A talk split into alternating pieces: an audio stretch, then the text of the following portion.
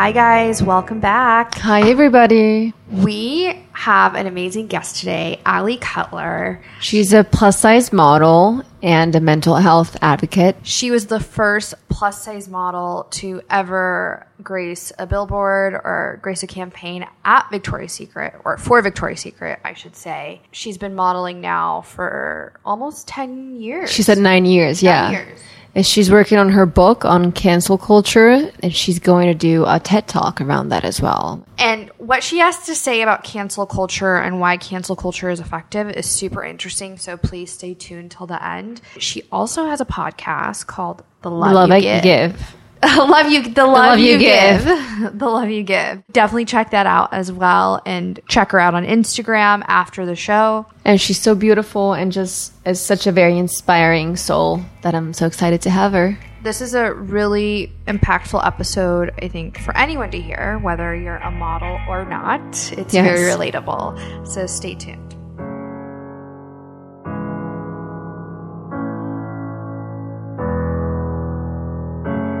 First off, thank you for coming on. We're so excited to chat with you. I'm Yola. I'm Marta's co-host, and I'm a big fan. So, but Marta, how did you guys meet? I know you have a cute story. We met in London a year ago on a job for Nasty Girl, and it was you know when you like go on those like influencer trips, you never know what to expect.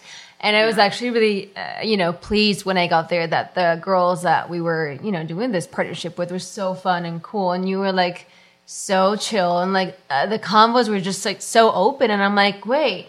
All the trips should be like that. I know. And then we went to see your pictures for your campaign for Victoria's Secrets, and that was like such a cute little bonding moment after just like meeting you. So uh, that was that was I was so proud of you, and I just barely like met you. So Oh, oh, that's so sweet. I know. I- I felt the same. tell us a little bit about that campaign. Yeah, I want to know. I mean, for me, obviously, we didn't get a chance to meet, but I had, you know, as a journalist, I had heard about you and uh, being the first plus size model, which long overdue, which we'll get into later. But how did you get Victoria's Secret to? How did you get to work with them? How did they find you?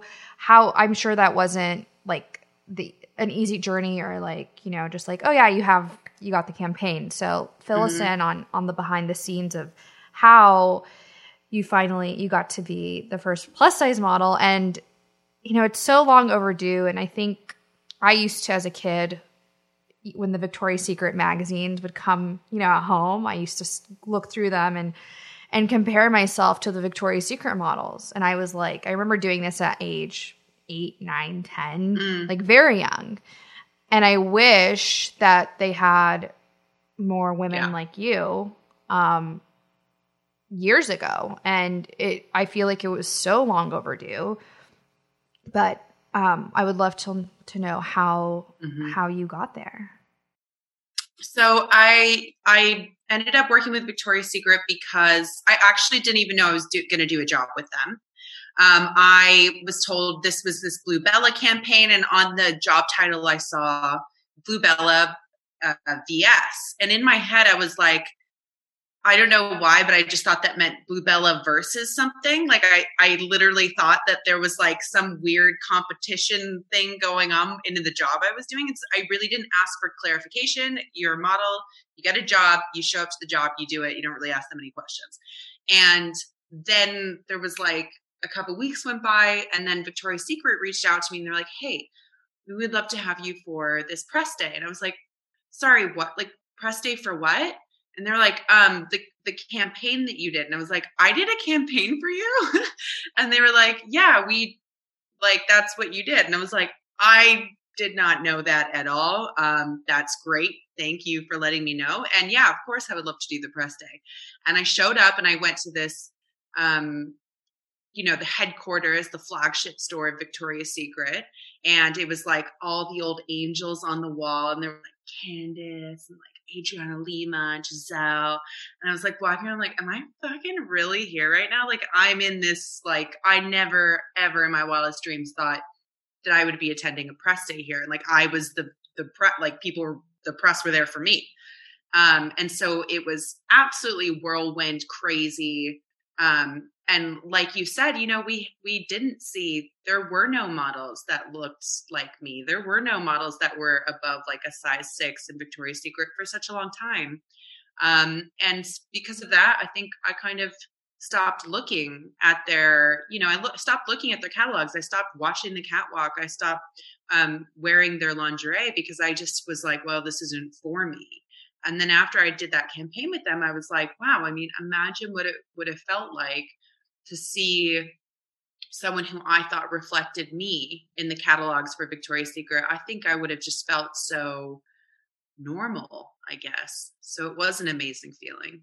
Yeah, and I to, yeah, and to your point, I've never I think a lot of women have struggled with body issues and I when for me growing up, I got boobs really young and hips really young and I really had a hard time and still sometimes like, oh, I'm too curvy, or like, you know, posting pictures of me in a bikini and feeling like, you know, even though I, I love my body, but like, are other people going to think it's fat because I have curves or something like that? And those, and those inside voices kind of cultivate from a very young age. And so these billboards and, and these catalogs and magazines and being able to go online and Instagram everything and seeing people that do reflect real society and real women is so so important.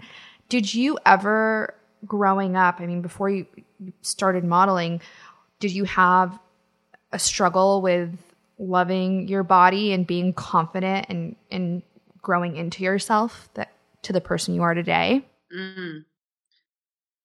Yeah, absolutely. I think that um, that is very common. I think it's like the most common thing. It's the thing that unites most women I talk to, most strong women I know. Um, when you really get down to and you really get vulnerable in talking about your body, I, I, I feel like it's every every woman I know, and for me, that I was no exception. Um, I played soccer from a really young age, and I, um, you know, was working out all the time. I went on to play professional soccer. And the whole time that I was playing soccer, doing sprints, running, waking up at 6 a.m. to work out, the whole time I was just like dealing with this crippling anxiety and depression because I just thought I was the biggest, fattest piece of shit ever. And it's so crazy to reflect on that because like I was, I was, you know, I was working out more than most people, and I st- and I was like, you know, extremely healthy, and I still felt that way. Um, I, you know, throughout my childhood, I'm actually writing a book right now, and I talk a lot about these experiences. And throughout my childhood, there was just so many times that this kind of narrative was fed to me, whether it was um, you know, guys in in middle school. Like there was one guy named Kent. This always stands out in my head. He like invited me to his uh, well, no, he didn't invite me to his middle school party. And I was standing in a group with kids, and he went, Hey, Ali, you can come to my party just as long as you don't eat everything. And I was like in sixth grade at the time. And I just That's remember being like, Oh my God, oh my God, oh my God. Kids just, are mean. Yeah, Kids it was like- the worst. They're so mean. How did you react to that at that age? So looking back on it, I wish I had been like, bitch, your name is Kent and you are wearing like an Abercrombie and Fitch popped collar and you like, you're like, you are not cool at all. I wish I would have said these things.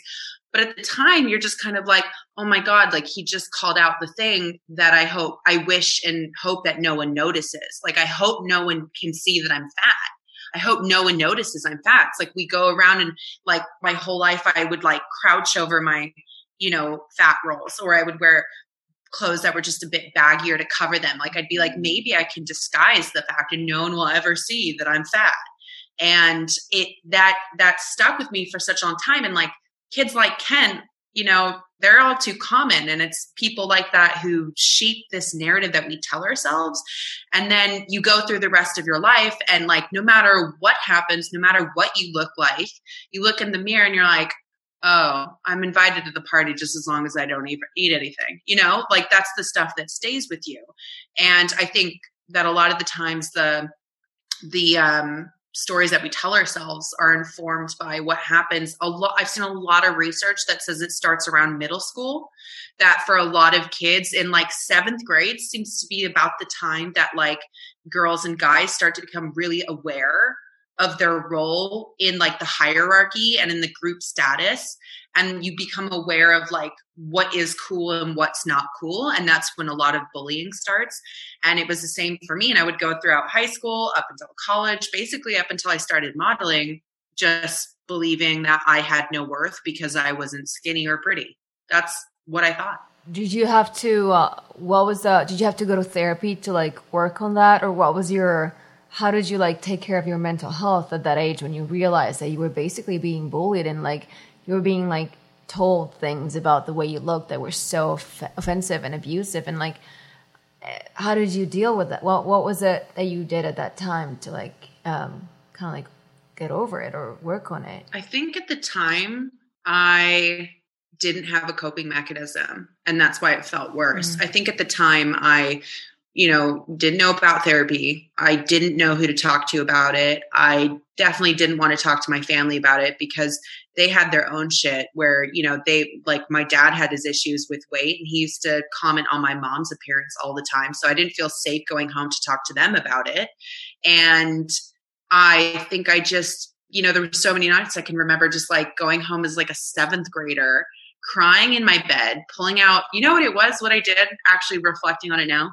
I think I, I, my form of therapy was fantasy because I discovered Harry Potter mm. and I, I just like read the books like incessantly, like every night. I think I, I read Harry Potter one, Harry Potter two, Harry Potter three, Harry Potter four, like, and then I would read it again, and I would, I'd find like Artemis Fowl, or I'd find like um, Lord of the Rings, and I'd find all these fantasy books, and I would just read them. And I don't know why that helped me. I think there's an element of escapism and an element of like stealing away to like a new world where none of this mattered, and like you could pretend that you were some gorgeous elven queen and like you know i don't know i think that was my coping i used to watch the lord of the rings every day for like a whole year when i was i think around 14 15 and i don't know to me it was like another life and i would just like even just the soundtrack and the music i was just dreaming and my mom was like what is wrong with her and i wanted to go to new zealand to see where they shot it and it was i feel the same way yeah and we're nodding our heads like shake it's because similarly, yeah. I Harry Potter. It was the first set of books I actually read cover to cover, like the first series, and Narnia too was another another one where I felt safe. You felt safe in in those books or in those stories. Yeah. Well, you say that about Lord of the Rings, and I actually I have a Lord of the Rings tattoo on my spine, and it's like one of the things, the tattoos I least regret, and I it still to this day is like the most. I don't know, like it's a big part of my life and a big part of my soul. Actually, the the guy I'm with, the husband I ended up marrying, I knew I loved him from the moment that he beat me in the Lord of the Rings Trivial Pursuit game. I knew that. I was like, I'm going to be with this guy. I'm tearing up. this is beautiful. No, that many people connect on that because I think uh, yeah, I was like the only kid that like really loved it at that time, and I was I had the book as well, and I read the book, but I also any sort of like gadgets I could buy about it, I was I was really yeah obsessed with it. Me too. Now, so obviously we all find these coping mechanisms when we're younger or fantasies or escapisms to get us through that next day of getting bullied and self-doubt and like familial issues all these things. But when you you said that you through college you kind of suffered from this kind of narrative that was built when you were younger and then you started modeling. How where did that switch happen from like being like, yeah, I'm fucking Ali Cutler and I'm hot and you know, telling that Kent Abercrombie Fitch boy, like fuck you, like I can eat my, as much as food as I want or as little food as I want. You can't tell me what to do. To and then how did the for how did you foray into modeling? Mm. I think that the confidence was um, it started to come. I think there was a time period in high school when I had a really big growth spurt and I kind of was playing soccer at the time and I started to thin out. And for the first time ever, boys started to notice me. And I was like, oh my God, like I, there's boys who have crushes on me. Like I, I was just so, you know, kind of entranced by that that power and then that kind of happened for a couple years and then i went back to feeling like you know i'm ugly and i'm fat and then i went to college and i discovered i was playing soccer and i was you know a division one goalkeeper and i was really really good at it and it, my my size made me good and i discovered um, adderall and i was like oh this drug makes me not hungry. Like I don't get hungry on this.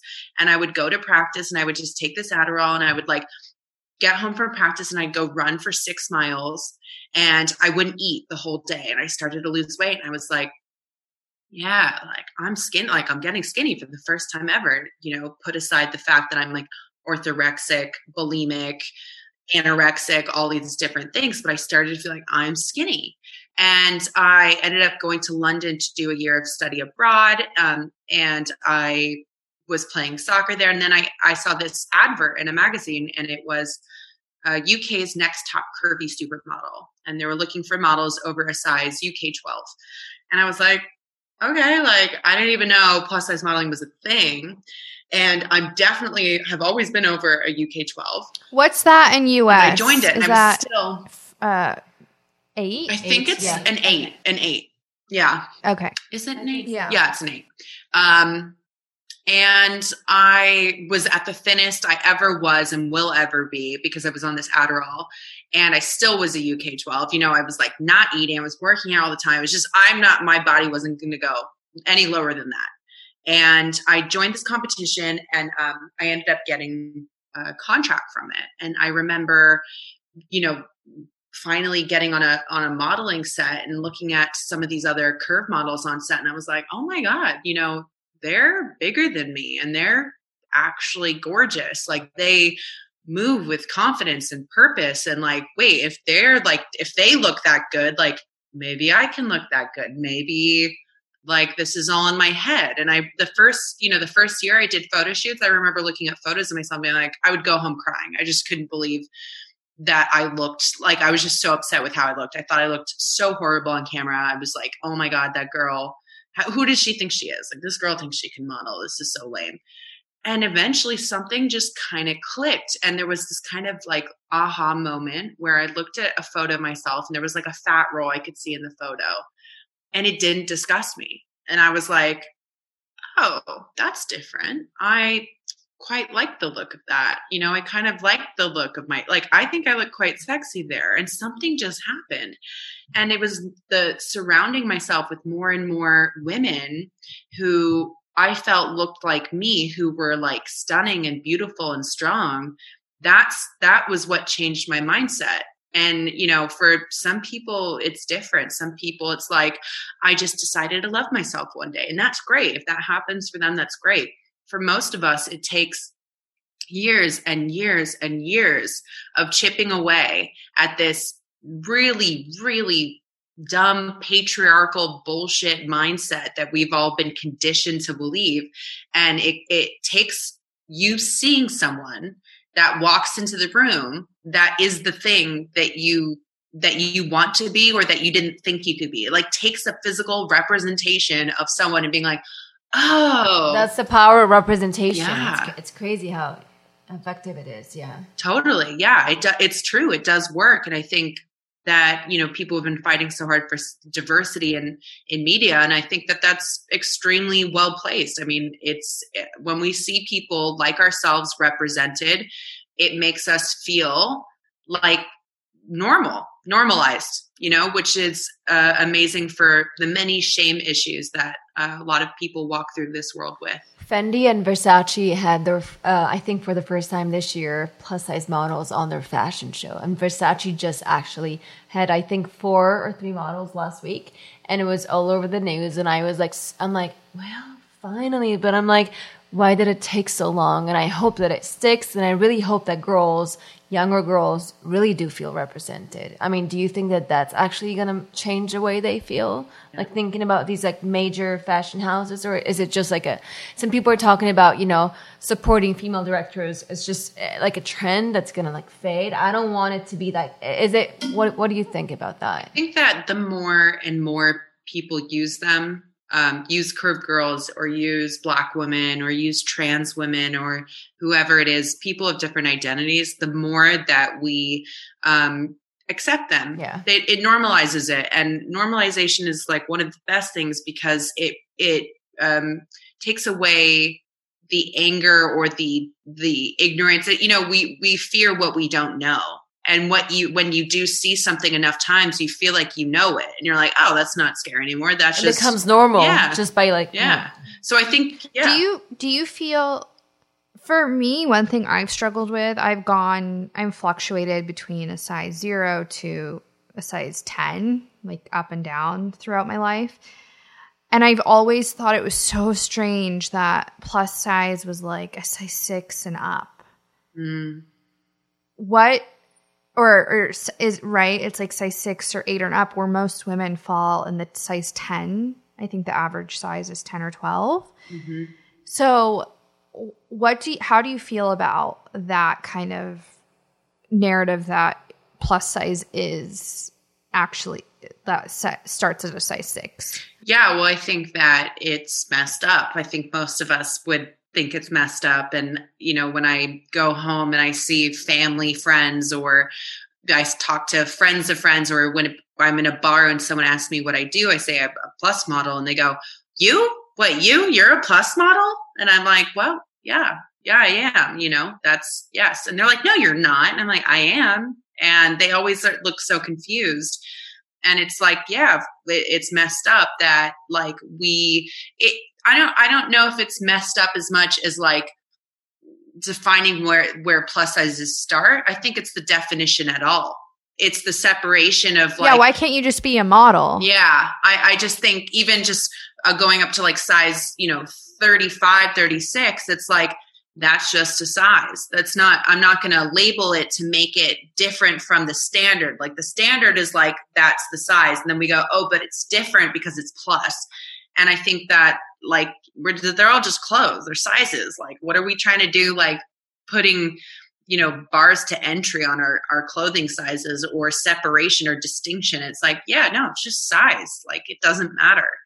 So I, I do think that there is there is kind of yeah this subtle patriarchal snake making its way up through um, the way that we label our clothes. But i also know for a fact that i think it's size us 14 is the average size of a woman in america. And like the fact that half that is labeled plus size like half that size at size six that's like that's insane. I mean it's average size like 40 i think it's 40 48% or 45% of women are a us 14 so um yeah i think that that is concerning As a model, I mean, I know you're a plus model, but I just want to call you a model. You're gorgeous. How can people in the industry help move away from that narrative or patriarchy that defines what size is sample and what size is plus? hmm Well, I think that that's such a complex thing because there's so many different there's so many different voices in the industry and there's so many different people who have power and finding like a cohesion of choice or co- cohesion of like actually you know finding a compromise is going to be really really difficult but what i am sure of is that you know there was a stylist i think her name was fran burns or something she uh, took a photo of her size six model who couldn't fit in the sample clothing that she'd received from a shoot. Like they were just too small for her. And she was like, This is crazy. Like, you need to change your sample sizes. You need to change them to fit the models who are, this girl is like, you know, she's underweight statistically from the rest of the population. Like, she's a size six and she can't fit this.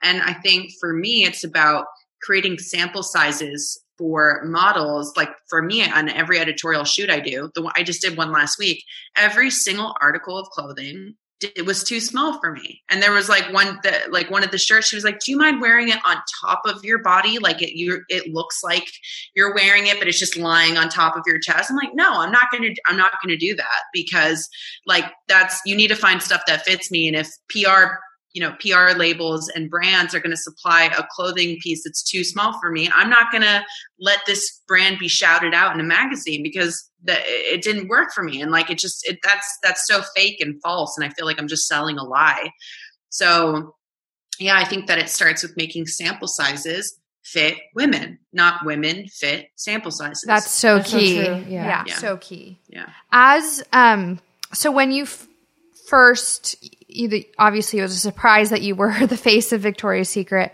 Since then, what kind of impact have have you felt in your own life, and where has your modeling career gone, and has it helped? Has it taken your confidence even to new heights? Mm.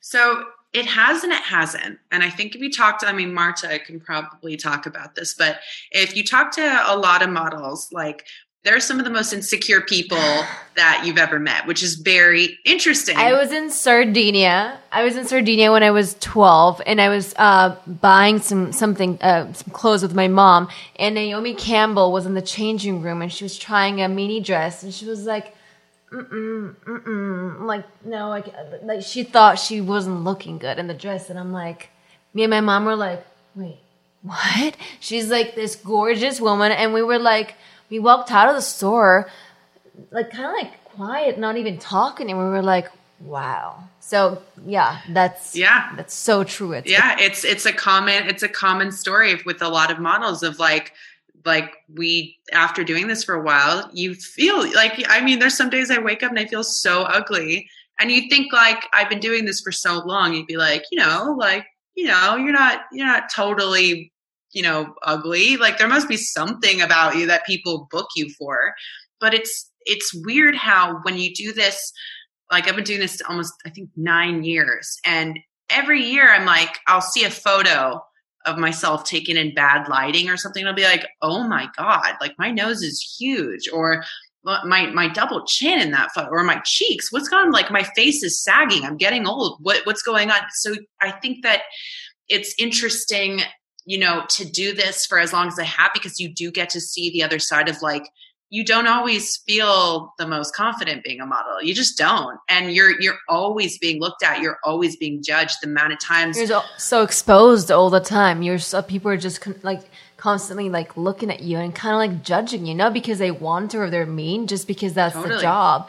And I think that's why we always like feel a little insecure every time, and no matter how long we've been doing it for. I think. Totally. Yeah. It's like the most under the microscope that you can be. You have someone like looking at an image like this close of your face and being like, yeah. And you're like, well, why did you say it like that? Like, yeah, like I look good, or like, yeah, like I'm that's bad. I, I don't know. Or like the amount of times I've been on set with art directors and makeup artists whispering. And you, you as a model, you're just like, oh my God, they're talking about like how ugly I am. They must be, or like how my eyebrows are spaced too far apart, or like my nose. I don't know. Like you make up these scenarios in your head of like what they could be talking about. And if you don't get rebooked by a brand again, the first thing you think is like, I just looked, you know, horrible. They thought I was like really ugly. That's what you think. And because you don't get a reason, you never get a rhyme or reason why someone doesn't book you again. It's very rare. Like you're not, your agents aren't going to find that out for you. So you, your imagination fills in the blanks with all of the things that you've told yourself in the past about why you might be subpar or why you might be lacking in some way. It just fills in the blanks like, oh, they didn't like my personality. Oh, they didn't like my flabby arms or th- whatever it is. And you just really fill it in. So there is that element of like, in a way, in some ways, I've become more insecure. And then in another way, I've become so much more thick skinned that I can really just take anything at this point. Like if, if, you know, someone was to say like the worst, meanest thing to me, I'd probably would be able to take that in stride right now because I've just been, yeah, it really, it really does thicken your skin to where you can handle serious distress and emotional issues. Um, so I think modeling has been really great for my mental health in some ways and then really bad in other ways. So I obviously am not a model. How do you, you know, you have to go to auditions, you have to castings, you have to put yourself out there day and day and day again. when you get those moments of insecurities or you get those storylines in your head, how do you snap out of it when you're in a shoot or if you're at a casting mm-hmm. or an audition? Because obviously sometimes that can show. How do you get mm-hmm. pull yourself back in and like harness that inner confidence? Mm. So sometimes I don't. Sometimes I don't manage to pull back and I'll be on set and I will explain to people, this is what I've learned. If you can explain to the people around you and go, look, I'm feeling really fragile or vulnerable right now. I'm PMSing. I feel like a piece of shit. I just want to let you know so you don't think I'm being rude or sad. I'm just going to let you know. And I feel like that's the key to a lot of um, a lot of the issues we face is the communication and the vulnerability of explaining where you are. And you'll find that most of the time people are so understanding. They're like, oh my God, girl, I totally get it. And it gets better once you've vocalized it, once you've released that from your body. And then there are other days when I go, you know what? I'm going to deal with this so I don't have to go to work and be on set at this shoot and feel like this. And I'll go I'll go into the uh, back room. I'll go into my my changing room and I'll do breath work for like 3 minutes. And I will focus on all of the things that I'm grateful for, for all of the things that um you know, all of the the reasons I'm glad to be alive. Um and I sometimes will call a friend sometimes i'll like find a you know comedy like a little funny dog video to watch i try to do things to change the mental state that i'm in when i'm pmsing that's very very difficult. I have like really intense pms and i just am like i think that's just like today i'm pmsing i'm like look today's a write-off. I'm not going to be my best version of myself and that's okay too you know? We totally totally get that. Um I like the entire time I'm on my period, it's like I'm I tell everyone because I'm like in so much pain. I'm barely able to like show up to like basic things. Same. Um so yeah. first off, so appreciate that you showed up and and are doing this with us. We feel you, girl. And last year when we were when we met in London, you were talking about uh, doing a TED talk, if I remember correctly, right? Yeah. Did you yeah, end up doing yeah. it or you did it? No, so I haven't done it yet. I'm um, currently writing the book that I will be doing the TED Talk about. Um, and that's on first draft edits right now. And it's a book about um, cancel culture, which is uh, having a serious moment right now. Uh, yeah. Okay. Yeah. So we've talked about, Marta and I have talked about this a lot. Yeah. I personally am from the school of thought that instead of canceling someone, you should find a way, at least give them a chance to like, you know, educate, see, hear them out, communicate, educate them, um, give them a chance to to make things mm-hmm. right before you completely cancel them. Because canceling doesn't fix the problem. It doesn't create a solution either. So, what are your thoughts on cancel culture? Oh, I have so many. many. I have so many. many. I've just written ninety thousand words about this, but um, I think first and foremost, we need to look at where it's coming from. And I think it's coming from a place of um, we, our communication styles have changed because of the advent of social media, right? So that's first, first things foremost. When in 2010, when social media apps went onto phones, we saw polarization and conflict increase to extreme levels in America up until now to where the most polarized we've ever been as a country.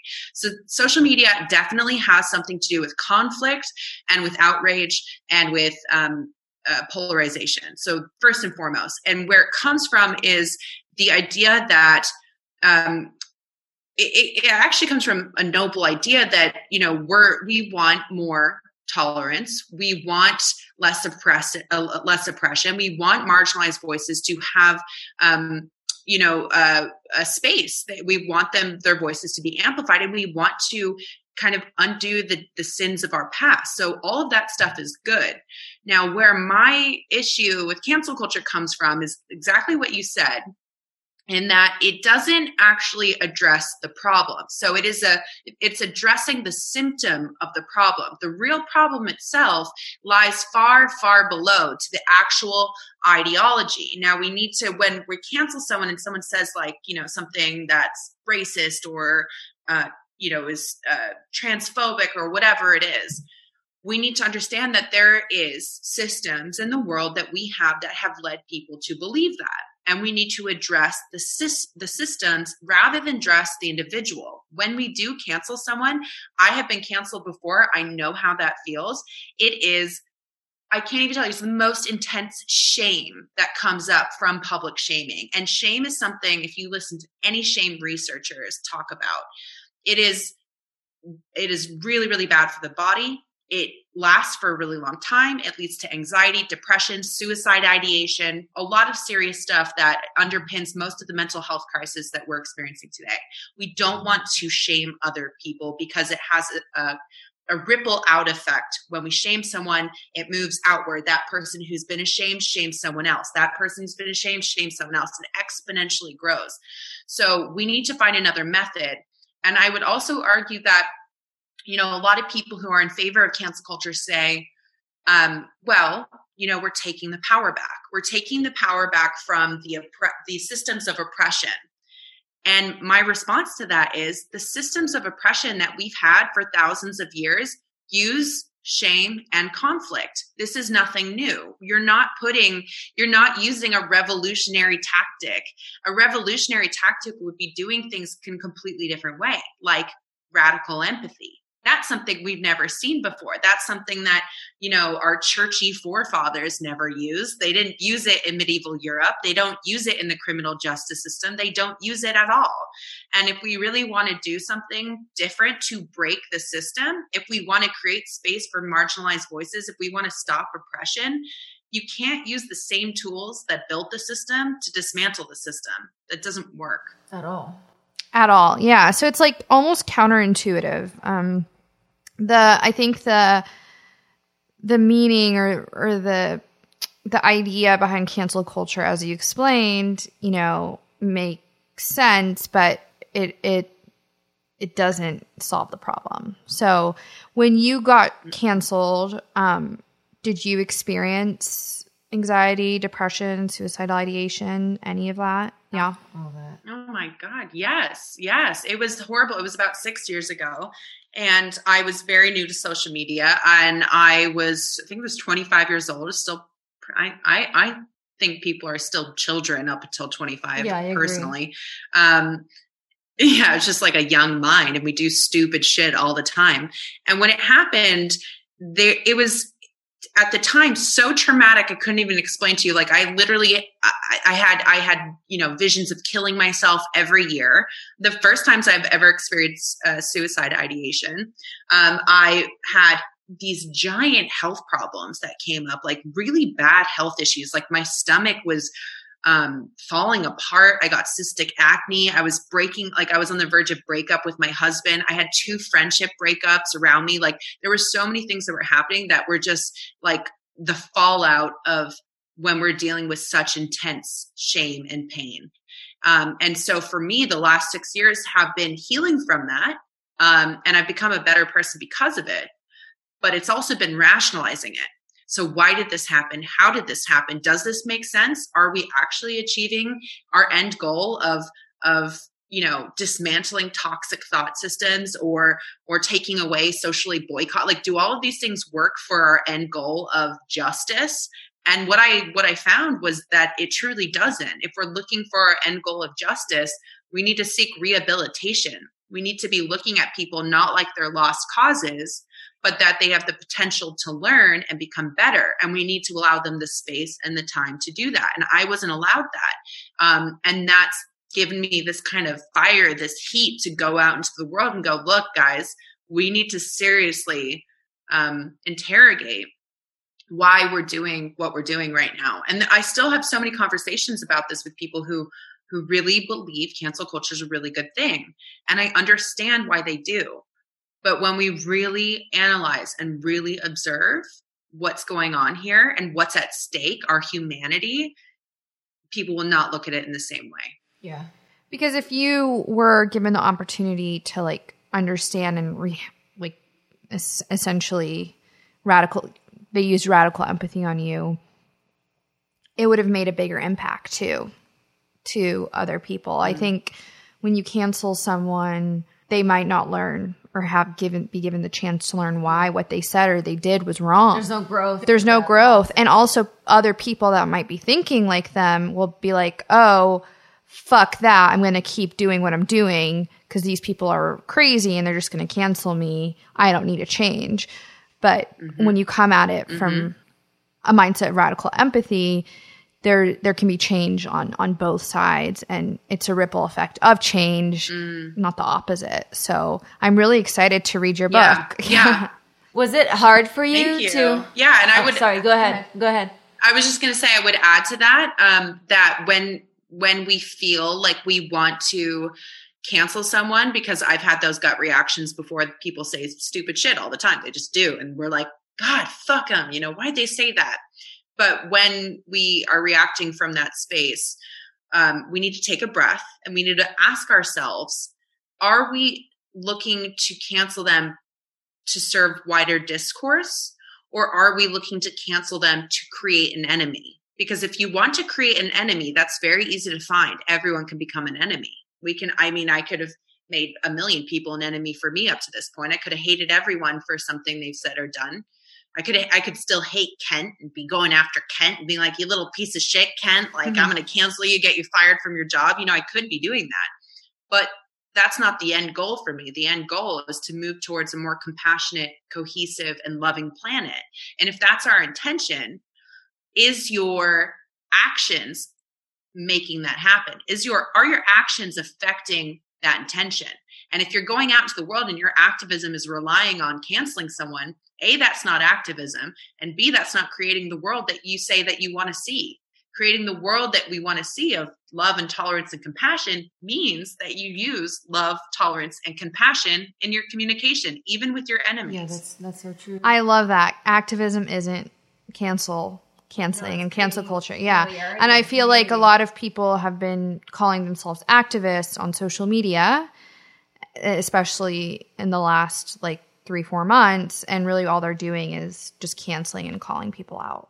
that is not activism. Activism is sometimes the harder work of uh, finding out what we can do to bring the you know the wayward sheep back into the herd. What can we do to bring them back into a world of love where they where people are healed? How can we heal people? How can we move into a better world? And we're not going to do that by furthering divisions deepening the divide labeling people as you know other or enemy not taking perspective you know like that's just not going to work that's not going to get us there Sometimes I feel like they don't want us to heal because it's easier to control people when they're not healed and when they're when they're not in their truth. And I think that's such a bigger, more powerful force that sometimes I get scared a little bit about that.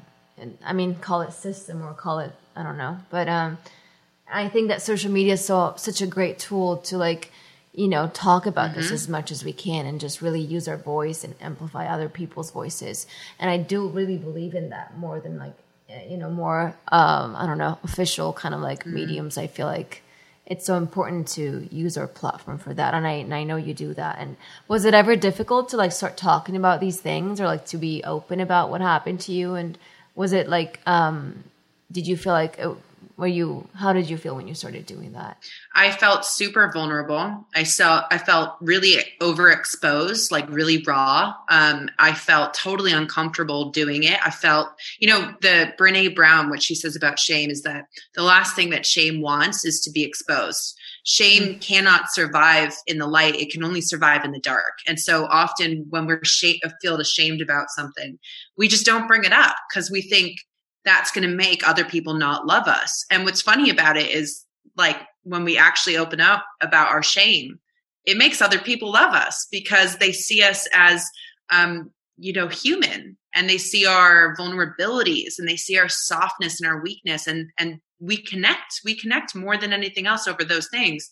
So at first for me, when I started talking about it, I was like so embarrassed and so like, I can't believe I just said the stupidest thing and like I got canceled and people hate me. I can't believe people hate me. I don't want to talk about it. I don't want anyone to know about this. And as years have gone by, I kind of think at this point, I've learned too great a lesson from this to not speak about it. Like, I think a lot of the times our suffering and our misery and our what we think is the worst bit about our stories ends up being the best testament for other people ends up being the story that saves other people's lives in the future the story that like goes on to set up an empire you know changes the world and if we're all just scared to speak about the times that we failed we would we would lose so much as as humans so for me now to talk about it i mean yes there's still moments where i'm like oh god i really don't want to bring this up but I also know that I feel so much better when I do, and I feel so much. Um, I feel I feel like I'm closer to being healed from it, and I feel like if I can just be completely honest and open, people are going to take that any way they'll take that. But that's not really about me at that point. That's that's about you know everyone else. It's, it becomes more about you know their what their issues are, their back traumas, whatever. All I can all I can be is try to be um, loving to myself, loving to others, and really honest about where I've been and um, the struggles I've gone through, and pray to God that that help you know that helps someone else in some It way. will. Yeah, as long you know you're aligned with your purpose and your passion and your truth, it it will, and it it'll go a long way. Mhm. Yeah. I have another question for you. Um, when do you feel the most real? The most real. Yeah. Mm. I think I feel the most real um, when I'm in nature, and um, I'm just thinking back, like what that word brings up in me. There's it brings up a couple moments. One is a time that I did breath work um, in Bali, and I was on my yoga teacher training, and it was like the third breath work session we had done and I was just I, this was after my cancellation. My I was hashtag canceled. and I was dealing with so much trauma from that, and I'd gone there with my husband, and our relationship was on the brink of like divorce. We were just like not doing well. And I did this breath work for like 30 minutes and I just lost it. Like I was crying and screaming and wailing and sweating. And I just woke up in this pool of my own sweat. And like I, I sat up and all, I was just, it was just felt so raw. Like I couldn't even explain it to you. And then my husband came over and he hugged me and it was like the most connected, bonded hug I'd ever felt in my life. And I just remember at that moment, like knowing I was going to be okay and knowing that I kind of just left my healing and my my wellness into I left it in source's hands and I said, "Look, I've let something out of me now and do what you will." And I walked into the um Bali jungle outside the teacher training and I just heard the birds and the the frogs and it started to rain and there was like wind going through the pond. I heard these monkeys and I was just like, "Wow, like I feel so at one with universe right now. That that's the moment I felt the most real for sure. That's beautiful. That's beautiful. Where can people connect with you, Ali? Where can they find you? And hopefully, when can they expect to read your book? Um, they can find me on my Instagram. It's at Ali underscore T underscore Cutler. Um, or they can listen to my podcast, The Love You Give. Um, the book is, I think, now that I, I think so. We're searching for a publisher now, so it could be anywhere from six to twelve months. I'm not, I'm not really sure, um, but it's on first draft edits, and I hope it comes out as soon as possible because it is so topical and so timely and so relevant. Um, but in the meantime, I will be doing talks about it. I will be posting about it, um, and I have talked about it many times on my podcast. Um, yeah, those are the ways to find me. Amazing. Thank you. Thank, you, so, much for coming on. We so, so appreciate it. Of course.